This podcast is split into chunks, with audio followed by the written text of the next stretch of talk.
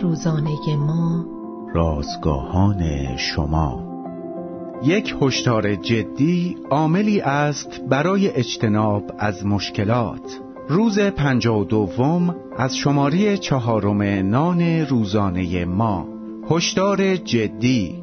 عنوان و اول قرنتیان باب ده آیه یک و آیات پنج تا یازده متن امروز ما از کلام خداست.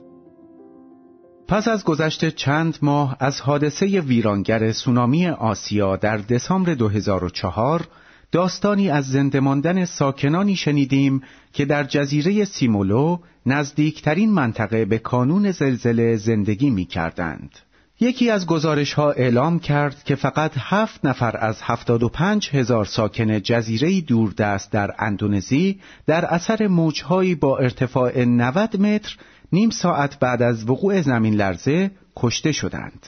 مردم برای چندین دهه از اجدادشان شنیده بودند که هزاران نفر از ساکنین همان جزیره در سال 1907 در اثر امواج قوی کشته شده بودند. در نتیجه وقتی زمین لرزید و دریارو به جزیره تقیان کرد مردم هشدار اجدادشان را به یاد آوردند و به ارتفاعات بلند پناه بردند اول قرنتیان باب ده درباره یک اتفاق روحانی توضیح می دهد که می توانیم از آن اجتناب کنیم. قوم اسرائیل بعد از آزادی از اسارت و بردگی مصر از خداوند رویگردان شدند.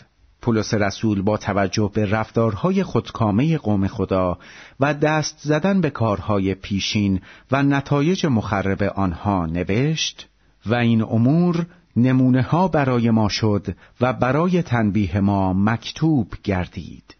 داستان شکست آنها محفوظ مانده است تا از وقوع عواقب بد نااطاعتی خودداری کنیم. اگر امروز علائم هشدار در زندگی ما وجود دارند از گناه خود ویرانگر دست بکشیم و به سرزمین مرتفع فیض بخشاینده خداوند روی آوریم.